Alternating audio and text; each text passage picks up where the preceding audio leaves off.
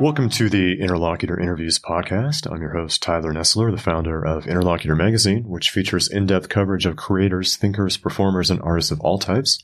You can check us out at interlocutorinterviews.com. And if you would like to support our efforts for high quality arts and, and culture coverage, you can do so via Patreon.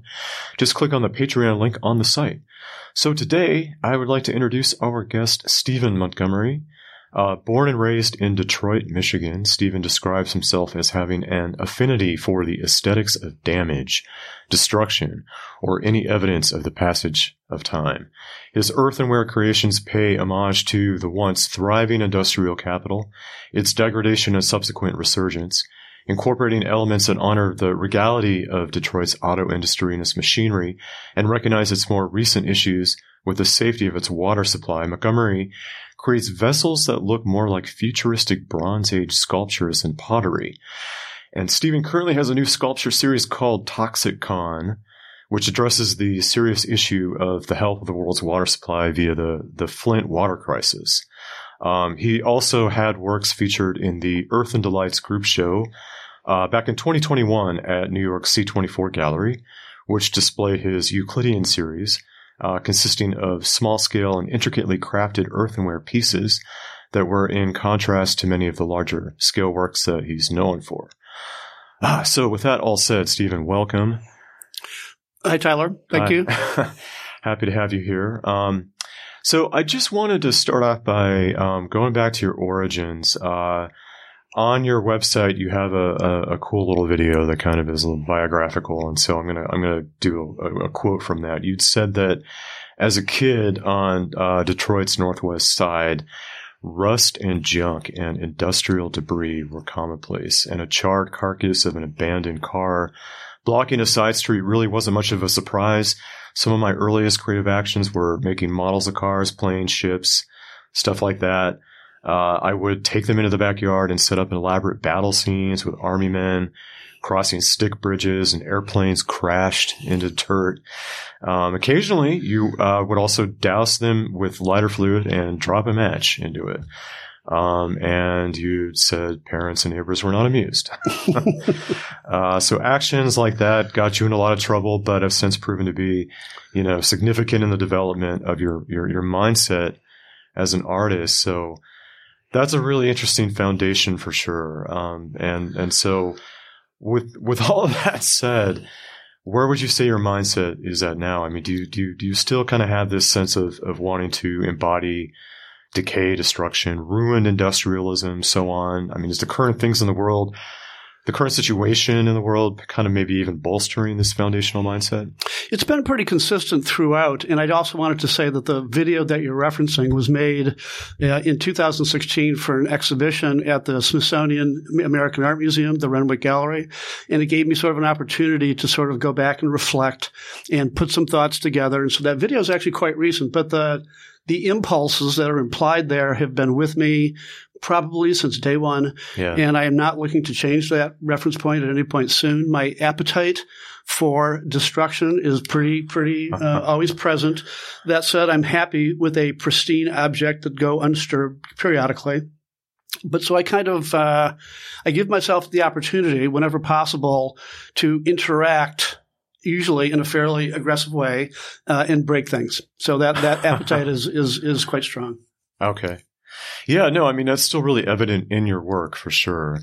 And um, I want to mention that I published an interview with you in the Interlocutor magazine back in, uh, I was believe, I believe it was in May of 2021. And that focused on your Euclidean series that I, that I mentioned that was at C24 in the, in the group show. Um, and so just to, to describe what these are, the, the, the, these were kind of like very small, intricate, machine-like earthenware pieces that were glazed in, in gold luster, um, with some of the surfaces were also covered in a dark textured blue, and I had written it almost like radioactive looking. Uh, was it cyan? Uh, you said then that um, the pandemic um, basically forced you to re- to reduce the scale of your work because you were running out of clay due to supply chain issues. And so I should mention that, like most of your work is pretty large scale, right? Uh, t- to date, I mean, overall, I would Is that is that correct? Uh, uh, yes, it has been certainly my my uh, my general direction is I'm thrilled by the by the drama and the theater of large scale, like many artists certainly are. Um, that said, the pandemic. Uh, had that particularly unique quiet time, and because I was out of materials, um, I gave myself the opportunity to try something I'd never done before, which was to get something, to have produce something that was on a more intimate scale. That's where right. the small, the small came from. Um, originally, they began as cups. I know it's a bit of a stretch having seen them because they don't really suggest utility, but they do have a vessel Right. And a kind of an appendage on them that's supposed to imply the same relationship that a handle would have to a cup. So I do refer to them as cups even still, even though they've gotten even so far away from anything regarding utility right. that it's almost an obfuscation of their of their of their truth. Um, they are as as as uh, as mechanical as anything that I've made. Um, they're it's a series that is still active and uh, is going all kinds of interesting places, but they are becoming even less cup like as I go. But I'm trying to keep that small, intimate scale part of their part of their direction. Right. You also in that show though you did have kind of more traditional uh, uh, ceramic like I think you had like you had like a saucers or uh, that right. might be the only cup and saucer I've ever made in my life. Um, okay. Uh, David Terry responded to it and said, "Bring it over."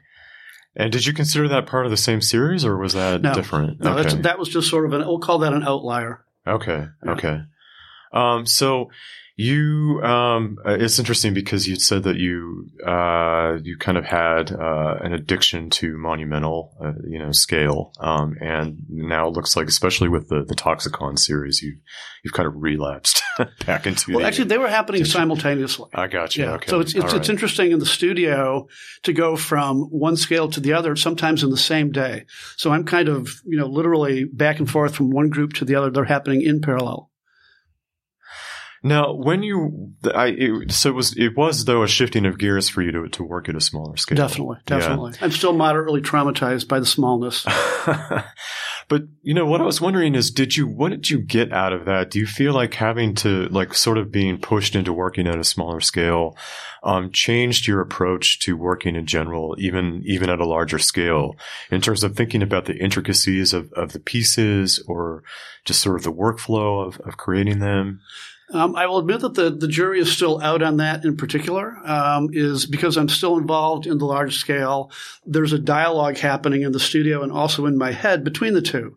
So one kind of informs the other you know, the big ones might scream at the small ones and tell them to shut up. You're too small to even be in my world. The small ones will then scream at the big ones and say, shut up, you big, you know, yeah. piece of shit. So that's said, it's a, it's a fascinating approach. And I also do, there's other work in progress too. So I'm happy having a multitasking kind of a day. Right. Um, I will work on as many as four or five things in one day.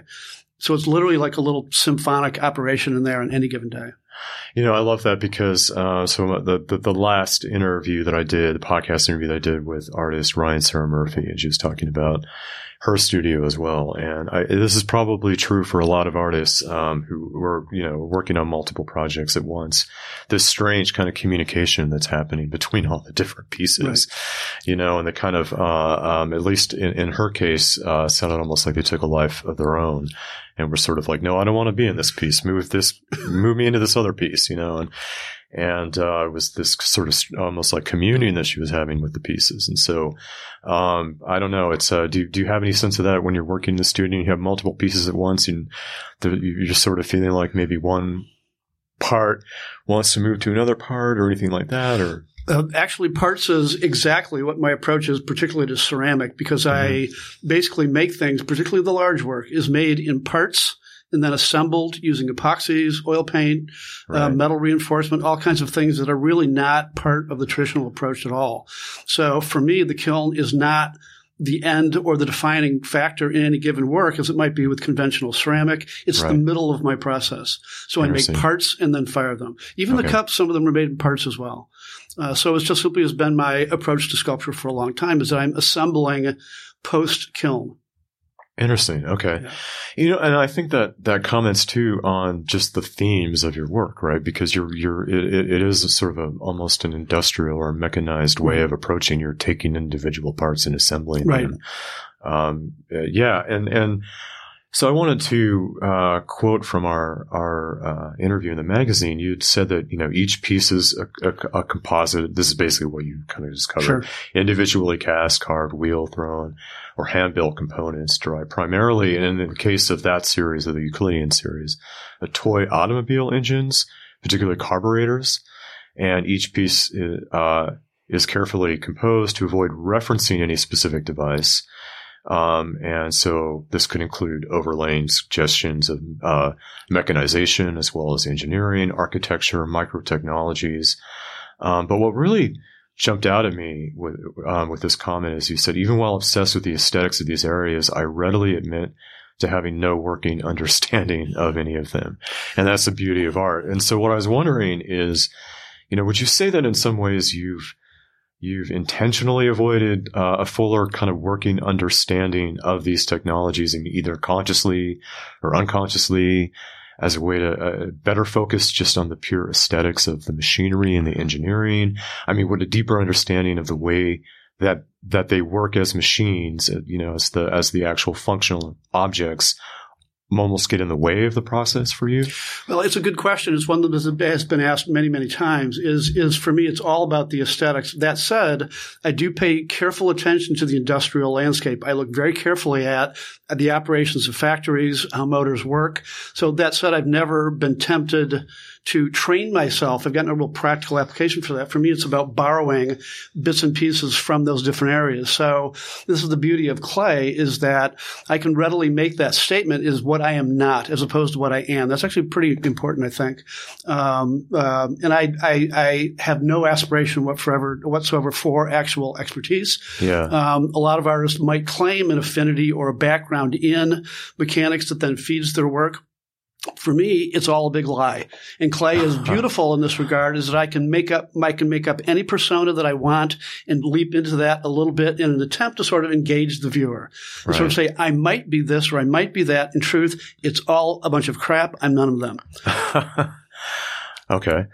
And and and how do you why do you find that empowering though in the sense of uh, as an artist? It's a good question. So um, for many years now, my uh, the bulk of my career has been has been about the aesthetic of trompe l'oeil, which is called which is trick of the eye. Uh-huh. It's a common phrase, has a more of a more of a reference to the painting world uh, over art history. But uh, for me, that trick, that sort of leap into illusion, it's again it's an aesthetic that's really more carefully associated with with painting. Um, um, is I love that trick and I love that lie. I love that. Can I, can I actually convince you for a second this thing might be real? So a pleasure would be yeah. to have someone come into the gallery and go, are these real? And so for a second there, before they actually read the information nearby, that indicates there's a ceramic, there's a little void in there. That's where I think my work really lives. In that place of, is this thing actually from the real world or not? Yeah. Of course, if you're a real motorhead or, or a mechanic or engineer, you know this was, these were, these were nonsense objects to begin with. That said, there's a little, little sense of, a little time frame in there by which I think I've got you. And that's where, yeah. that's where my experience is really, really pleasurable. I love it. And I just love people, you know, questioning, is this real? Cause what does that even mean, really? It's like, I mean, I'm there, you know, basically saying, is this functional? Is this something that, like, is this a little engine that works or a little circuitry that works somehow? And that's what they mean by real, but real, you know, they're real in the sense they're, they're, they're real objects. They're, you know, but they're aesthetic. They're purely aesthetic but that are commenting on functionality. I'm still having an argument with the plumber in my studio building. He's for the building, not for us directly, but he is absolutely convinced that the plumbing extruding out of the wall in the Toxicon series is part of the original sprinkler system of the building. And I've said, no, they're clay. He's, he will not, he refuses to believe this. He thinks I'm, I'm playing games with him. So it's a, it's a fascinating sort of back and forth that he still doesn't believe it. That's, that's amazing. Yeah, it's fun. It's fun. I had an experience some years ago. I had an experience some years ago. This is another layer of of illusion where uh, I was sitting in the gallery, and uh, this would have been at OK Harris, where I showed for many, many years. And uh, a group of elderly, very plucky gallery goers came in, and there was no one around except me with my hoodie on, sitting in a corner, and they assumed I was no one. And they're looking and they're reading the information that says ceramic, and they're clearly not buying it. And while they thought no one was watching, they then proceeded to knock on them as hard as possible. Ooh. And even the sound was not really resonating for them that these are not metal. So they still weren't buying it. I thought I should have stopped them and said it was so much, it was so interesting and they were having such a good time. I let them wrap away. Yeah. well, it became an interactive art experience for them then. uh, that, yeah, that's wonderful. Um, yeah, these elements of trickery, uh, you know, it's kind of, I don't know, uh, you know, you think of like, uh, stage magicians almost or illusionists you know, like that, that's just what came to my mind. Sure, sure, and, sure. And the way you're doing this, uh, you know, it's kind of that same approach, um, just you know, uh, presented in a different way you know? There is a there is a history of some not many ceramic artists who have also used um, a trompe l'oeil effect mm-hmm. to particular particularly uh, uh, uh, uh, particularly you know very very well. Uh, one artist in particular showed at the same gallery I did for many years. Her name was Marilyn Levine and she made leather goods basically. And they were so convincing you had the same experience of are these real? So you kind of you experience them in a very very different kind of a way. It's not a it's not a popular approach in ceramic at all. It requires a very high skill set. Mm-hmm. Uh, so, but there are a few people out there making, you know, clothing, everything from clothing to, you know, other kinds of objects. There's a few, actual few other metal replicators who have come up over the years. Some of them are actually former students, um, and some of us are in touch via Instagram, whatever. But there's now a little bit of a, the industrial aesthetic is not uniquely my own territory as I thought it was many years ago. There's a right. few others out there, and they're all they're all making interesting trompe l'oeil objects. Nice. Well, you know, I, I wanted to touch on um, your drawings because I noticed on on your site you have you have a series of drawings, and I want to touch on this briefly, and then we okay. can also circle back to it. But um, I some of them resemble blueprints, right? Like like these incredibly, like almost fantastically intricate kind of schematic blueprint like depictions of like just impossibly complex machinery, right.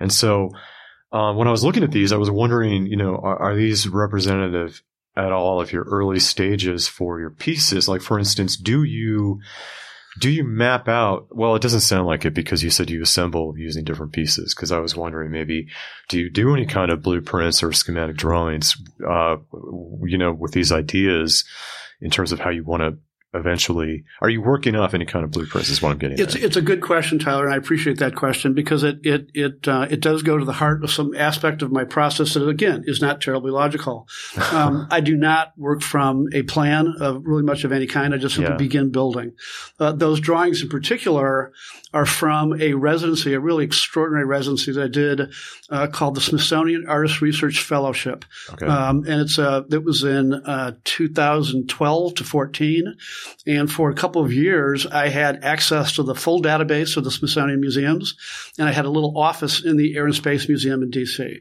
Um, I was given access to blueprints like those, which I believe, as I recall, were from um, how do we put it this way? I think they were from the early installation of the original layout of the of the of the Air and Space Museum in DC, and I was allowed to photograph them, which I did. Then made prints from the photographs. Then in Photoshop, got on and just played with them. So they're not they're not my hand is not in there in the conventional drawing way.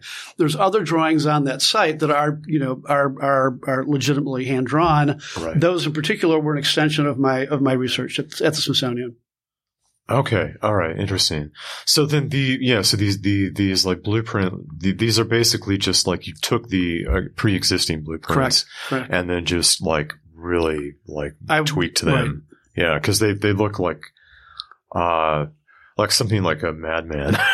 you know, right. like this, this is my, this is my incredible invention. You know, it's like, um, like they're, they're, they're, they're, your eye is really drawn into them because they're so complex, right. but they look like, like also chaotic. Like there's a, a kind of organized chaos to them, which I which I, I think in many cases they're layered, and we, Yeah. I, me and my assistant did spent a lot of time playing with them and and seeing what configurations worked and which ones didn't.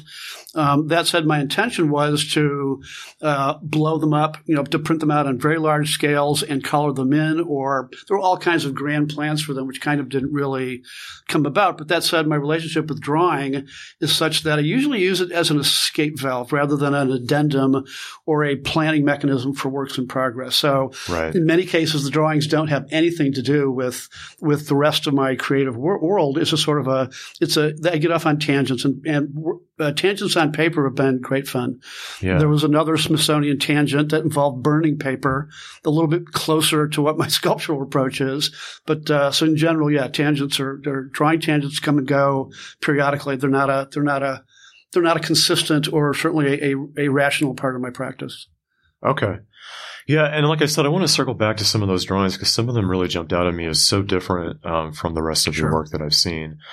But I want to get now into you know what is your your basically your newest series or what your main focus is right now? Would you say is uh, the, the Toxicon? Uh, Toxicon is, I'm going to say, is as I said earlier, is is is pretty is, is half of what my focus is at the, at the moment. The Okay, uh, the, right. the Euclidean group is also in progress, and as I said before, all at the same time.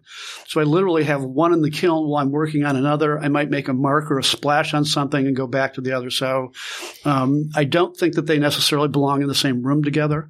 But that said, um, you there's there's a there there's still so much both part of my consciousness right now that I feel if I if I go off in one direction, I've abandoned an, a child or something. So I will come back and and, and Right. give them all due diligence over the course of. So I kind of literally go back and forth. Okay, all right. Well, so the Toxicon series, and uh, I want to mention that I'm going to put up a page for this podcast on the Interlocutor site. Um, that'll have a link to uh, the interview that we did for the magazine. It's also to, I'll also embed images um, specifically from Toxicon, since we're to we're to talk a lot about it in the next couple minutes, um, so people can have a reference, and then also a link to your site so they can check out your other uh, series and the drawings that we're talking about and everything else.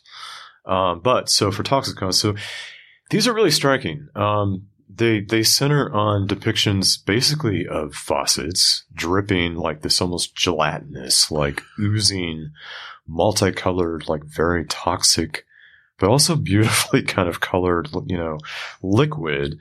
Um, that a lot of times isn't even isn't even re, is, isn't even done like dropping out of the the you know the faucet into the basin or wherever it's going to fall. Um, it's just sort of suspended. And so, first, I wanted to ask you about the scale. Um, most of them look quite large. For example, um, your piece uh, that's called "Subsequent Descent." You have a woman standing beside it um, in a photo for just for scale, and it looks enormous. Um, but I wasn't able to tell from the rest of the images what the scale is for the rest of the pieces. Are they all large, or is there a variation? There's a variation, but the the um, uh, the piece you're referring to is approximately seven feet. So Yeah. again, with the, from the photography angle, it kind of makes it look like it's ten feet. Now, also because it's hung up in the air or up on the wall at about a level of ten feet, it literally takes up about a ten foot space. So it's Right. occupying a sculptural area that's bigger than the actual size of the object. If that makes sense. I So, so seven feet is probably the largest scale. I think there's one that's also about eight feet, but they're generally no bigger than that. Okay. Um, they're they're probably about as big as I think I need to get.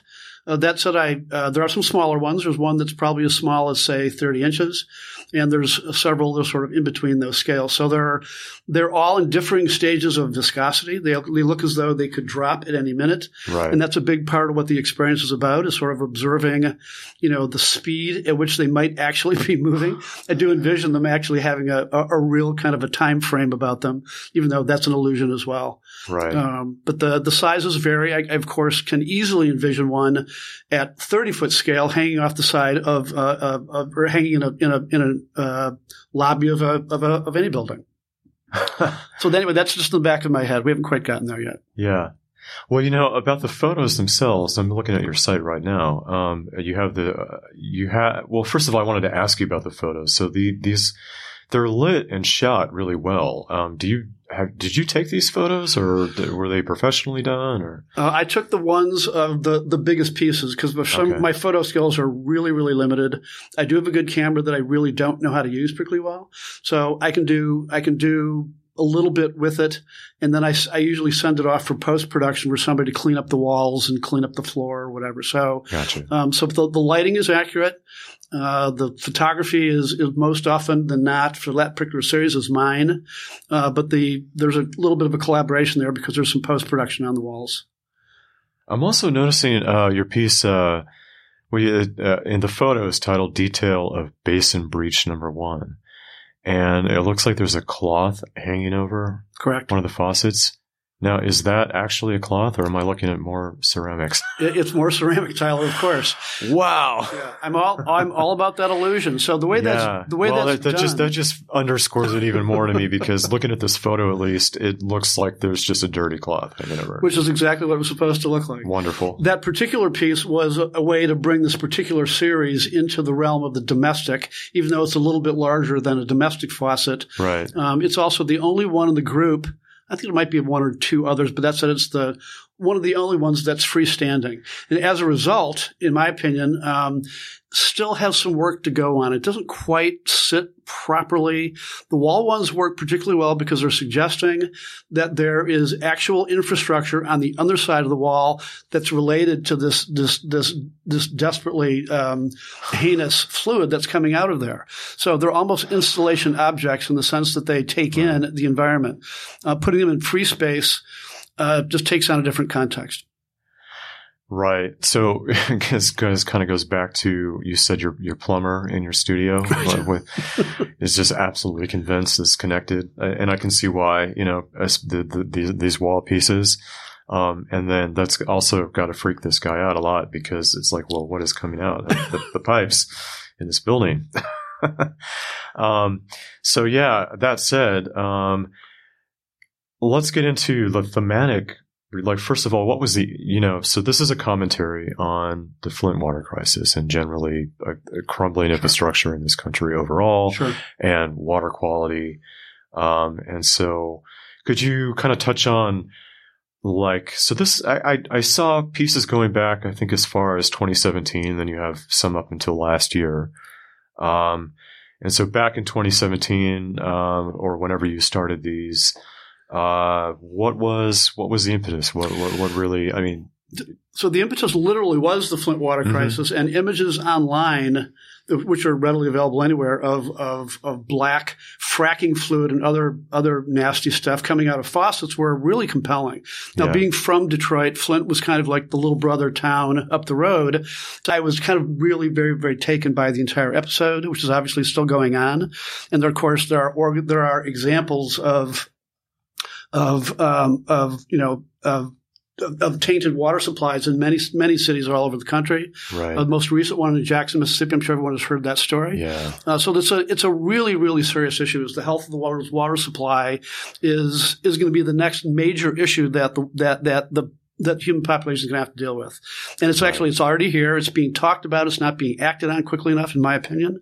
Uh, but it's a very compelling narrative that is going to be on everyone's mind even more as the situation gets increasingly worse. So, but I was just taken by literally the imagery of, of, you know, of, of the fluids themselves and then began experimenting with something I'd never seen before in ceramic was the depiction of, of liquid. So it was sort of like, well, gee, how do you do that? You know, so it was a lot of trial and error. Um, and of course the, the, the, the larger drips, uh, would be technically impossible the way you're seeing them, certainly, you know, in, in real in real time, um, they would break right in the middle if there was just clay there. This is a little technical tangent I'm about to get off on. So there's steel running through the entire length of that drip, going up into the wall and hanging onto a wall cleat. So oh, wow. it's the only way that would be possible to have that thin area there is to have it reinforced. So yeah. even though they're made by hand, they're actually made on the potter's wheel. There's a there's a there's a lot of internal engineering going on there um, that makes them physically possible.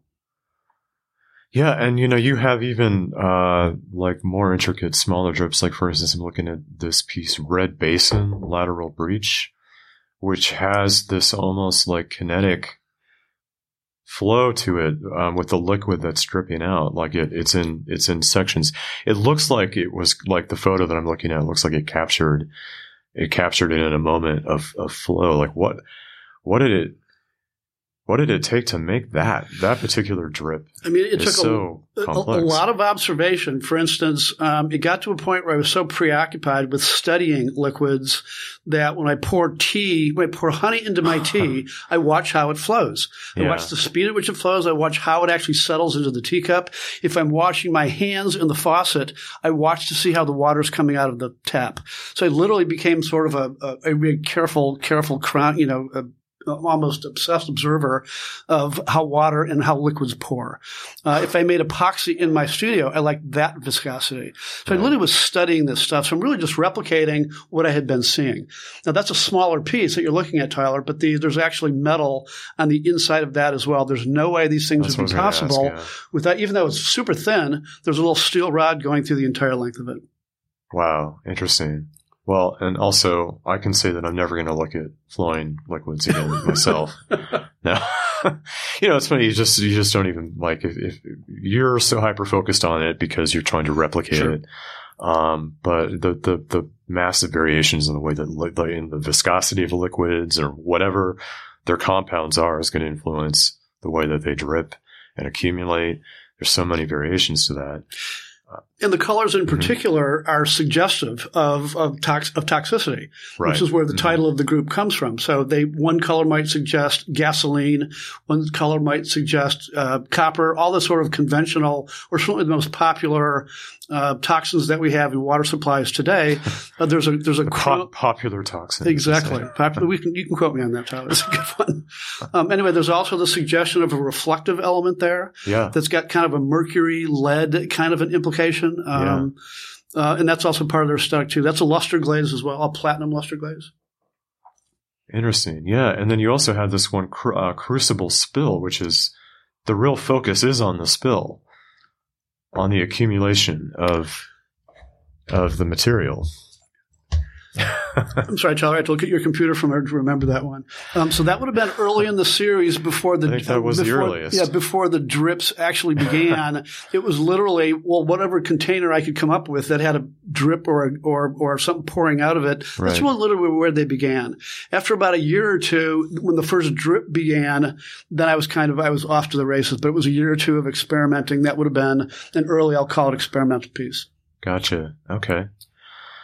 Um, so there is like a, a, a line of political and social commentary through a lot of your work.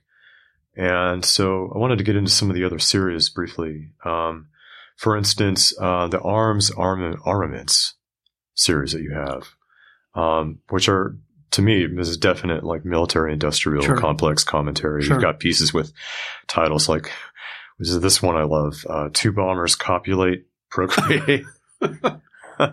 and then also you have uh, there's Felix the cat is on the side of uh, is it, uh, the the short. It's a. I was looking at a photo that's uh, titled uh, "Detail of Advanced Short Range Air to Air Missile," but then there's a like a stencil of Felix the cat with a bomb. Um, and so you know, they're they're.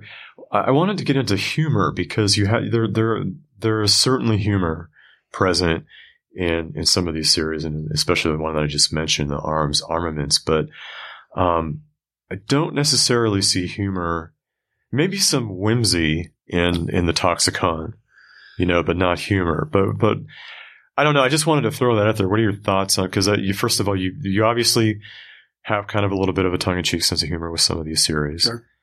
Um, do you feel like any of that's present in in Toxicon or any of your other series, or what, what are your thoughts on that? It's always kind of there to a degree. So I would say in Toxicon, the humor might be more present in the in some of the coloration. It might be there in the ridiculousness of this large drip just sitting there suspended in frozen time. Yeah, Um, So sure. there's always like an underlying element of humor, which is not necessarily something that I look for. It just comes out that way. And yeah. I've been hearing references of underlying humor going back to some of my darkest, I thought, nastiest work. So it- that said, it's it's uh, it's it's it's it's it's always sort of present a little bit, um, not in everything, but it does come out. Um, in the in the arms and armament group that you're referring to, those were also from my Smithsonian residency okay. as I referenced earlier. And I did go through a period of being very preoccupied with the utter contradictions of American military might and the fact that we um, not only produce more arms and armaments than any any country in the world, they are a major part of how we do business with other countries. You know, we will yeah. build your infrastructure, but you also have to buy our weapons as well. So I right. found utter utter hypocrisy in that. And my time at the Smithsonian was all about trying to explore that a little bit. Um, that said, it was a short lived series of a couple of years, maybe probably I was doing my residency. Mm-hmm. Um, I kind of uh, lost interest in it after a while for a couple of different reasons. Um, I am particularly fond of the PC reference, which is the the, um, the the the airplanes suspended in sort of an animated copulation. It's actually that particular piece was very very interesting for me because what it is, it's actually the it's, it's the Enola Gay. It's the B twenty nine that dropped the first. Uh, the first, uh, the first, the first bomb. So um, right. basically, I bought a model of a model of one. I didn't know really how to atta- how to how to approach that because the the plane itself, which is at the Smithsonian, is so large. I thought reproducing a little section. I didn't really know what to do with that. Right. So it occurred to me to buy a model of it. I didn't expect that it was going to come with a little two scale model of Fat Boy with it. You know, sort of, which it did. Oh. So it became like, well, this is interesting. So I basically made a mold, cast several versions of it, and one piece did not seem like enough. So another one got piled on top and then another one got piled on top of that, and another one got piled on top of that, and it does sort of like have a phallic reference uh, about it, which all way all military uh, uh, all military stuff does. Yeah, there's almost uh, you could find sexual implications to not just military objects themselves, but also the um, in particularly the uh, the World War II era, what's called nose art. Uh, which is what Felix the, Felix the cat with bomb comes from. Yeah. By the way, that's an official uh, United States Army, Air Force, uh, U.S. Air Force uh, logo that is still on aircraft today. Um, all that, all of that stuff, that sort of like uh, misogynistic stuff from World War II, you know, uh, pinup girls riding bombs, all that stuff has yeah. been obviously outlawed and when, when, has been gone for quite some time. Felix with bomb remains. Um, and I, for a while, actually did a series of drawings, not on my website yet, where I designed my own nose art. Wow. Okay. Well, that for, for first of all, the Felix the Cat being official. I, I I'm just I was actually looking up the creator of Felix the Cat who died before World War II. Uh, Felix was actually the first cartoon uh, ever.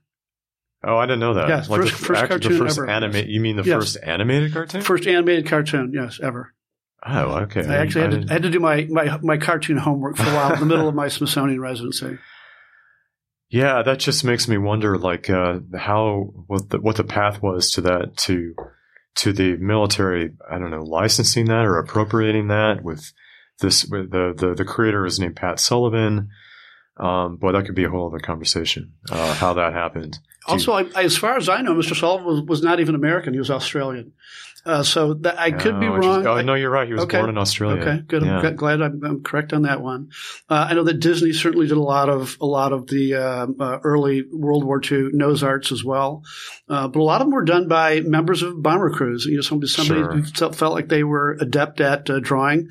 Get, you know, give them some paints and go at it. Yeah, yeah. Wow. And it was a fascinating period, but I, I found that I outgrew it fairly quickly. Yeah. Um, I, it, for uh, different, differing reasons there is maybe there was uh, a little bit too much, uh, uh, uh reality to them. I needed to, I wanted to go back to uh, something a little bit less heavy handed. Okay.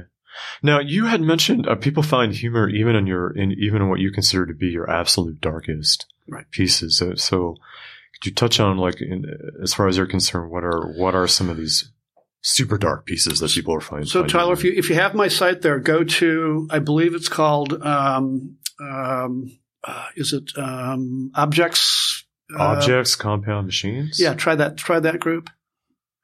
And you're mm-hmm. looking for mm-hmm. my earlier work that is all predominantly Rust yeah, these are these are very uh, yeah. There's like a giant. Well, I and I I've seen you you standing in front of this one with a it's it's it's like a vault almost right. with a huge wheel door that's all rusted out, pockmarked with with what looks like rust and decay. Yeah, and those are very dystopian looking. So, and that and the dystopian was more interesting to me than than than referencing anything that I thought was funny at all. Right. Um, so, uh, and the reason I found it um, I found it particularly remarkable with that particular group is there was a review in the New York Times by which the writer um, identified a particular aspect of one particular piece and said, "This is a this is a Detroit joke." This is a joke on Detroit. Like I was poking fun at my dystopian uh, former, you know, my my city of my birth, and I, I thought I didn't really see it. I didn't really agree with her. I didn't see it as a joke at all. I thought it was damn serious. remember what piece that was? Yeah, it's a it's a wall work um, called um, Static Fuel Number Four, Okay. and if you can find it, it's in there. And it uh, there's a red wrench at it that was completely sort of absurd, kind of like obviously not uh, not based on anything literal. And and the writer referred to that as the Detroit joke. yeah, I um. Oh, I think I, I think I see what you're talking about. Yeah. I didn't necessarily find much humor in that particular body of work, and that was a group that went on for a number of years. But I did hear that from outside sources that they saw them as being as as, as funny, and they might have been referring to the fact that they're so illogical. Right. That if you if you're a motorhead and look at any one of my early engines, you can probably tell this guy doesn't know anything about motors at all. So that said, there there's a little bit of humor involved in that. Um, I gotta ask, like, so wh- have gearheads who when they look at this and they're like, "Oh, this this dude doesn't know anything about machinery." Do they? Have you ever had weird reactions from people, like motor, you know, like really technical or motor, you know, motorhead type people who are just like, "How can? How dare you? You you?" I've never had an I dare you, but I have had a few. Um, this is interesting, but I can tell you don't know anything about about um, automotive anything. So that said, it's I'm I'm happy to have that pointed out. In general, they're not my favorite audience because they know too much. You know, I'm more inclined to be uh, to look at somebody who's who's going to take this at face value as being my my intended audience. Well, you know, looking at this series, uh, the the objects, compound machines, it's almost, you know, to me, kind of steampunk. You know, I- I'm sure you've heard that too, um, because some of these look almost sci-fi, like they could be out of a Star Wars like film. Sci-fi is a, is a reference that I like and still like. Uh, when I first heard steampunk and first started realizing there was a whole genre of that out there, it probably had a lot to do with me kind of stopping that particular way of approaching my work. yeah, So I did not want to look like a collection of found object and junk parts, which is pretty much what steampunk looked like at the time.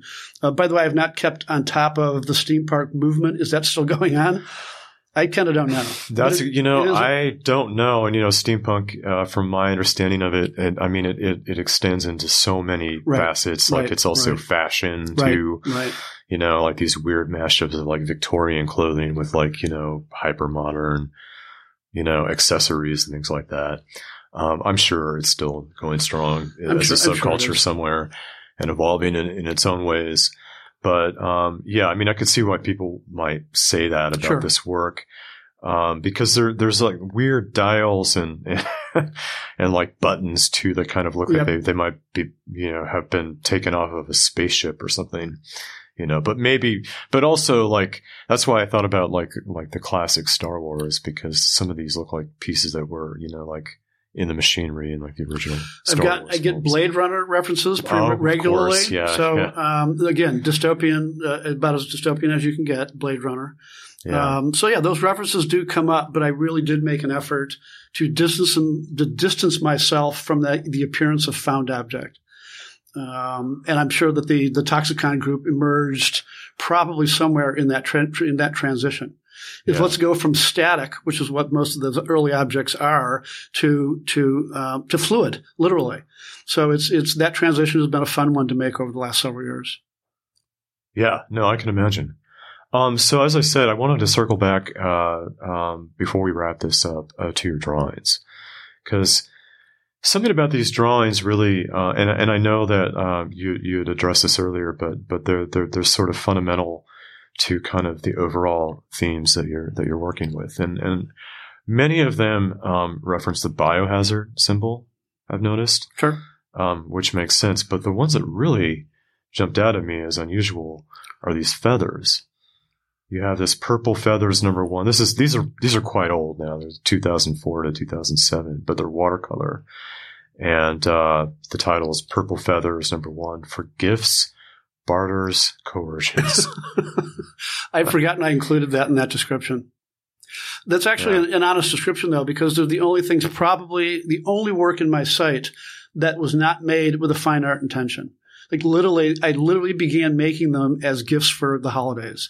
Um, also indulging in some of my, you know, what I believe to be substantial, you know, chops and sort of enjoying getting down there with uh, ballpoint and watercolor and drawing. It started off, Right. as, off as a single feather.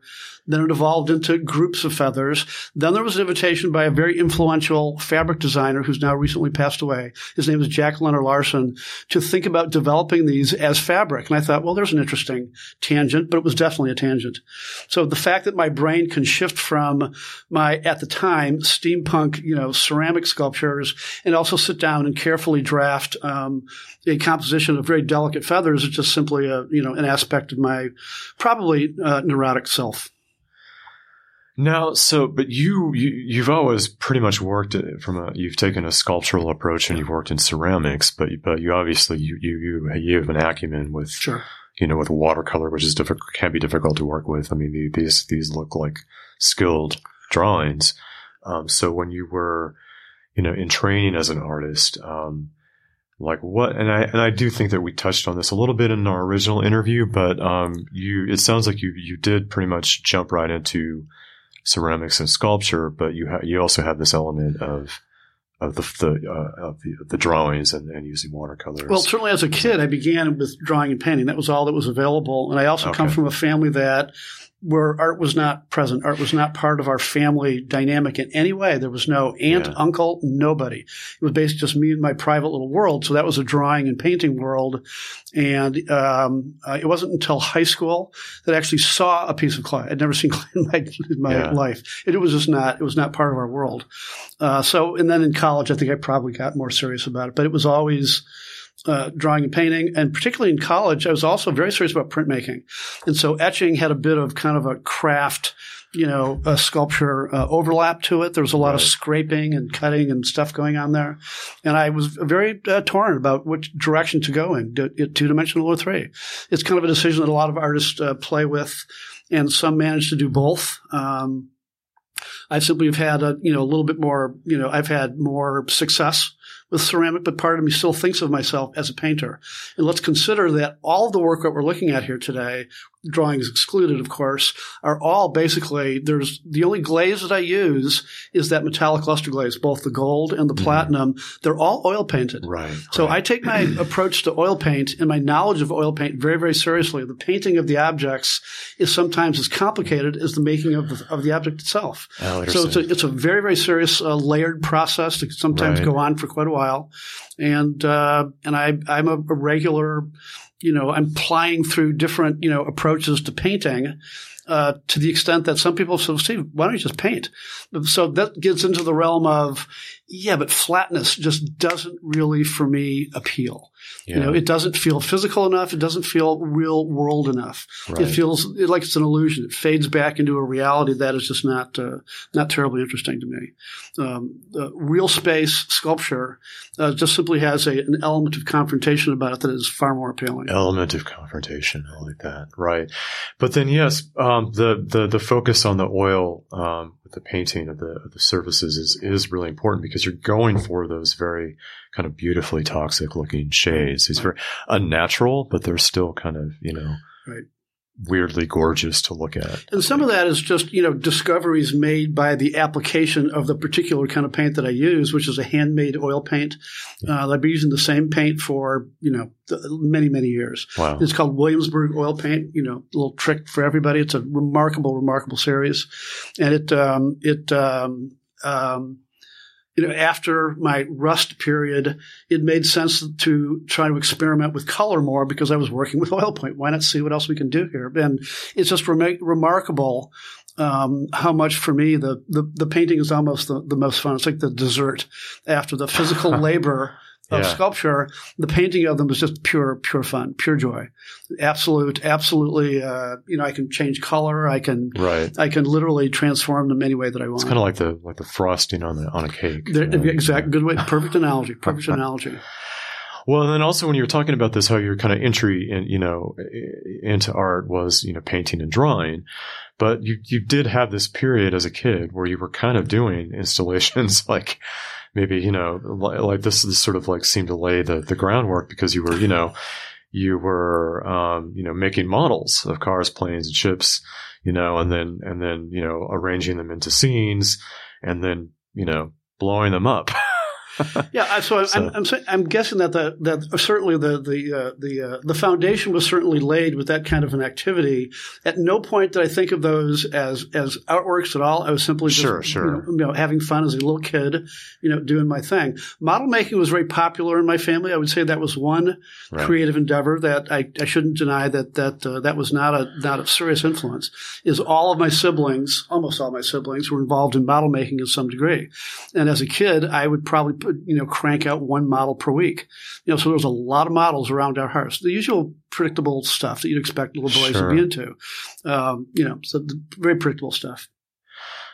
Yeah, yeah, you know that's interesting because model making. I feel like also that that's a generational thing. That was a really big deal, you know, probably when you were growing up. It's, like it's, surprisingly, it's still it's still Still- it's still being done. Sure. Um, I don't hear of it as much as I used to. Certainly, so I'm thinking it is probably a little bit generational. But the same company that I bought models from as a kid is still in operation today. They're now owned by a German. They're, owned. I think they're owned by a German uh, entity.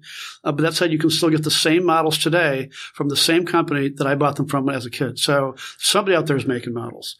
Uh, there's a couple of model shops here in New York, but not many. So Mhm. it's a kind of a rarefied world. Um, that said, it's surprising as as as many models as we made. It seemed like it was about quantity back then. Uh, So there was a lot around. I did not stop and paint them elaborately. I did not take them nearly as far enough. I mean, as an artist, for me to go back and critique my models as kids seems kind of ridiculous. But at the same time, we could have taken them much much farther, and uh, you know, painted them elaborately. We kind of did not. We kind of moved on and made made another one as quickly as possible. Well, it does sound like it. It, it did kind of like help in in, certain, in terms of like training you, just so for bit. the the meticulousness of it. You know the you know the the uh, attention to detail. Even though you say you didn't take them as far as you could have, Right. I think that that probably maybe subconsciously kind of laid that groundwork as well for I know that I was very concerned and very upset if any glue oozed out of a seam. So a little bit of uh, a little bit of perfectionism was in play at that time. I also was thoroughly delighted to see them go up in flames. So it's it uh, it the, you know all those all those factors were in play. Wow. then. So, but you were upset to see glue oozing, but now you're trying to create oozing. I hadn't thought about that, but that makes sense. it's almost like maybe, maybe on a deeper level, you're, you're, you're trying to, you know, work that out. Like you were upset over the oozing. Now I'm just going to make it. I'm going to, I'm going to own the ooze. I don't know. Tell I'm going to quote you on that. Go for it. um, all right. Well, let's see. Uh, so we, we, we touched on, I want, I, yeah, I just wanted to get a little, little bit deeper into those drawings because they, they did jump out at me as, as just so different from a lot of, a lot of your work. Um, let's talk about where you're showing work right now, what's coming up. Um, you had mentioned that, uh, well, to me before we started recording, Toxicon was going to go up at uh, Plaxall Gallery. It was shown there. It was shown. It was okay, shown all right. Um, and that was in Fe- Fe- February 2020, so they, they weren't up for very long. It sounds like before. Uh, no, I actually had to rescue it in the middle of the pandemic. It was an Oh. incredible exhibition, and that was going to be the launch of the series. Uh, Um, and then probably we were in lockdown, what, four weeks later here in New York? Uh, Mhm. so it was, uh, it, the show kind of didn't get the mileage that it probably could have. Uh, so, uh, that said, it was also during the lockdown period, I think as we and I discussed in our first interview, that the Euclidean group began. And so now I'm kind of back and forth, going back literally in the same day from one to the other. And the, the, the, the smaller work being infinitely more manageable on a physical level has given them a sort of an audience that uh, has its own, has its own kind of direction. So there's a lot of those on exhibit. There's one at a museum in Geneva right now. One of them has just been acquired by the National Museum of Sweden.